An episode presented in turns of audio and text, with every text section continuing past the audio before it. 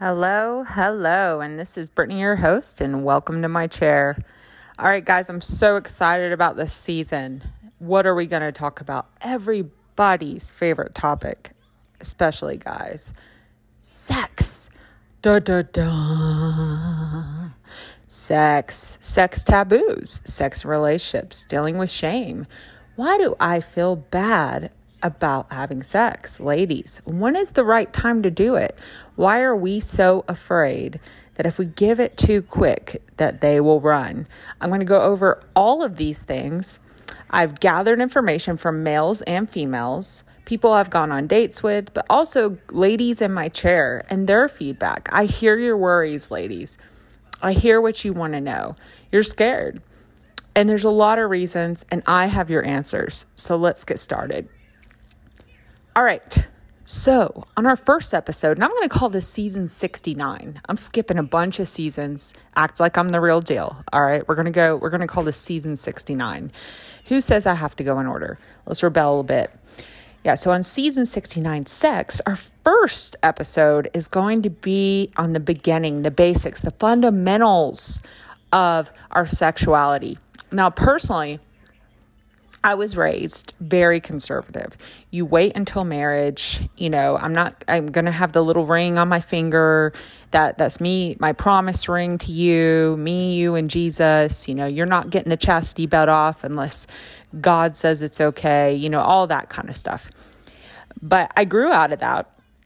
But I still noticed, even up to 34 years old, that every time I had sex, I'd feel some level of shame or guilt or whatever if it was just casual sex. Why?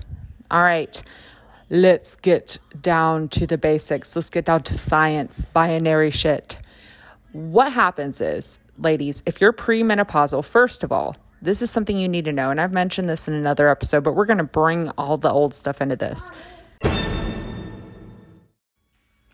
If you are premenopausal, as soon as you have an orgasm and you get banged and you're banging, afterwards, ladies, I notice this too. I feel this bond with this man. And I've heard Christians and spiritualists say you have soul ties and this and that. And um, we're going to stay out the woo woo stuff for this episode. We'll get into that because I do think there's some valid points that I believe in. Um, but on a basic level, what happens is, is once all the love drugs are released after orgasm, you are going into a nesting period. Your body thinks that you're pregnant whether you are or not. So, with pregnancy, what happens? What do we do? We need more certainty and we start nesting. We need certainty. Our body's screaming warnings that a baby is coming. Oh my God, what the fuck? So we start wanting to hear from the guy more. We start releasing this this chemical of pressure that they they feel. And we don't even know why we're doing it because we don't even really know this guy a lot of times in this day and age when we're banging.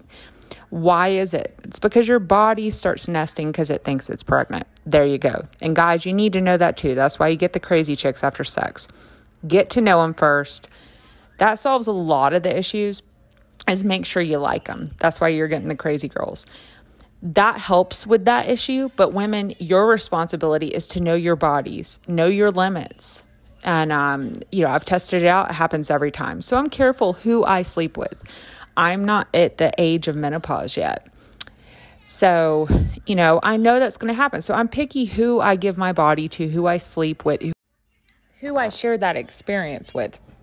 Because I know I'm going to go a little wacko. My body's going to start sending warnings. Then I want to also paint a picture for you, ladies, so you can understand men more and men understand women. If, you know, you're not going to buy a car without doing some research. So when men go into dating, their foot is on the accelerator. Imagine a car. Vroom.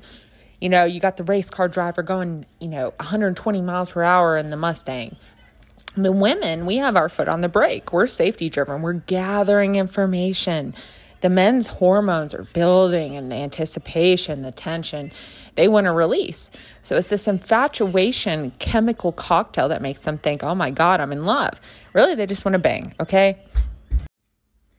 When men go into dating, imagine this race car driver, foot on the accelerator. And women, you have your foot on the brake, right? And I know being a woman, I, I don't know you. You don't know me. All right. I'm gathering information about you. Is this guy safe? Is he not safe? Is this someone I could imagine spending every day with? Um, it's just a lot of things going on. Whereas men, they they pick those things up rather quickly and they tend to go into sexual infatuation mode. And that's when all the chemicals of the love drug kick in because they they're, you know, on a level we're animals. They want to release. They want to have sex, ladies every man, whether he's in love with you, whether he's the one, not the one, they all want to bang you, okay? Do you really want someone who's attracted to you who doesn't want to bang you? No, you don't. So what happens is is they start pursuing. And then you guys finally get to the point. Your foot's on the brake, you finally give the yes, and then you bang, right? Well, their foot goes on the brake and ours goes on the accelerator because of what I said before for you. We need certainty, we need, you know, nesting period. Well, they start feeling this pressure because all those chemicals were released in their orgasm. So they're like, whoa, whoa, whoa. Now they can think clearly and they start gathering information. They start qualifying. So you see, we're opposites here.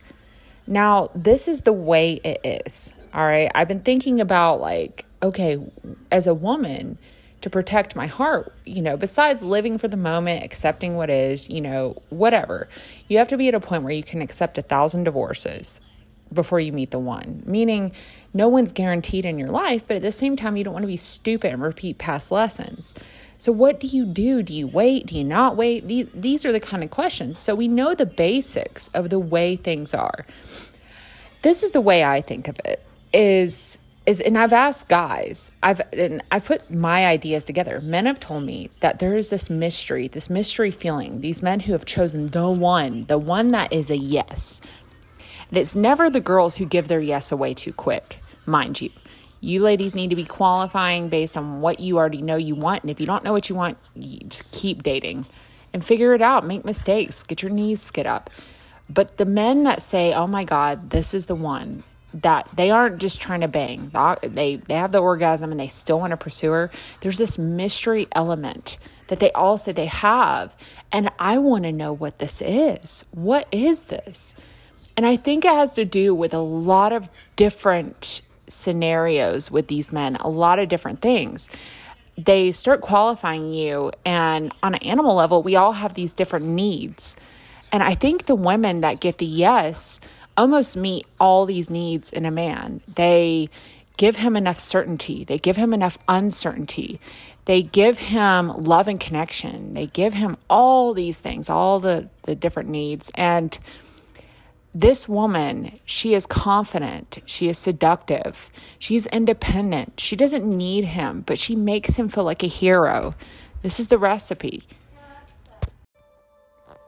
Now there also is I, I talked to my mom's husband actually, and she told he told me, excuse me, that there is something. He doesn't know what it is. There's the women that it doesn't matter how long you get to know them doesn't matter any of that. It's just it's some mystery sense inside them. They just is the woman they want to be with.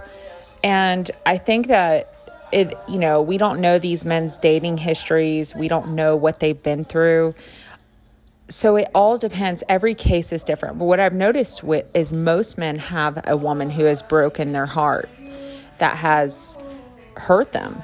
And but they were like the unicorn and every woman's going to get compared to her. And men have a longer time getting over women ladies. Here's a fun fact. Because they were taught in society to suppress their emotions. So the trauma stays in their cells longer. So they're they have this memory of this unicorn in the back of their head that broke their heart. And they're comparing you and every other woman to them till they find another unicorn that matches her. Well they never will and guys, you never will. There will never be someone with that exact same energy and connection, but you will find a unicorn again, and she will be herself at a whole different level because you changed.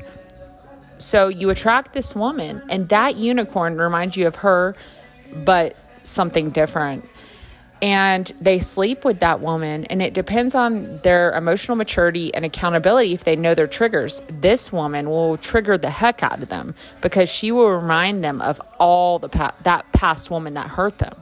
So that's the irony is you could be the unicorn but they could get triggered if they don't know themselves well enough. So yeah is it kind of a shit show out there? Yeah it is. But that's why you have to find a partner and ask those questions and look for those things of accountability. Do they know their triggers? Where are they at in their healing? And there's ways to find that out. Um, I have a little secret. So, what I'll do is if I go out on a date, I'll ask a guy, like, So, what happened with your ex? Or when was your last relationship? If I hear, Man, that bitch broke my heart, da da da da da da okay, there's no accountability.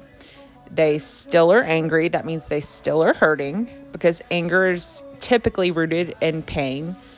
And if that is so, then then they need time to heal and they aren't for me. So there's ways to go about it to find out those things.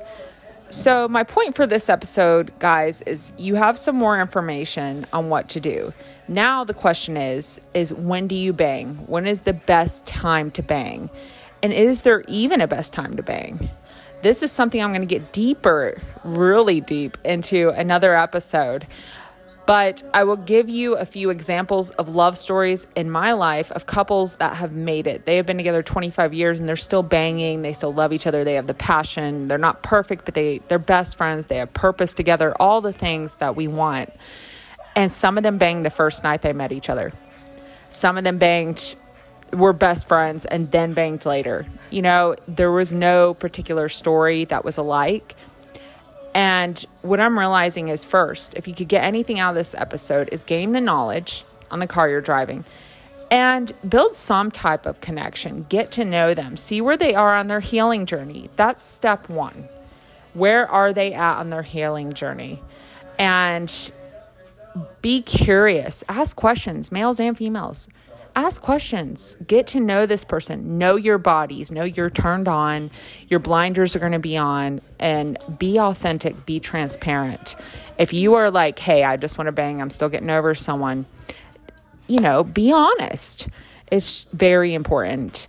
But we're going to get more into this mystery element of choosing the one. What is this divine element where the light bulb goes off even after sex for the males?